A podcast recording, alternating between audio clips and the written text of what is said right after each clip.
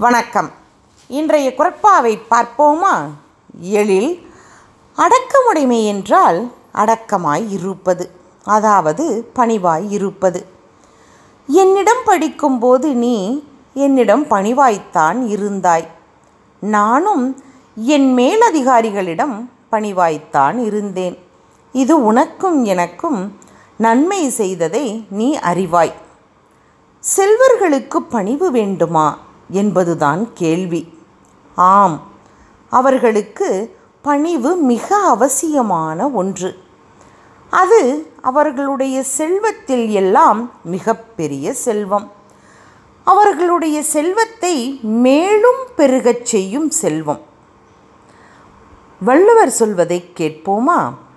எல்லார்க்கும் நன்றாம் பணிதல் அவருள்ளும் செல்வர்க்கே செல்வம் தகைத்து.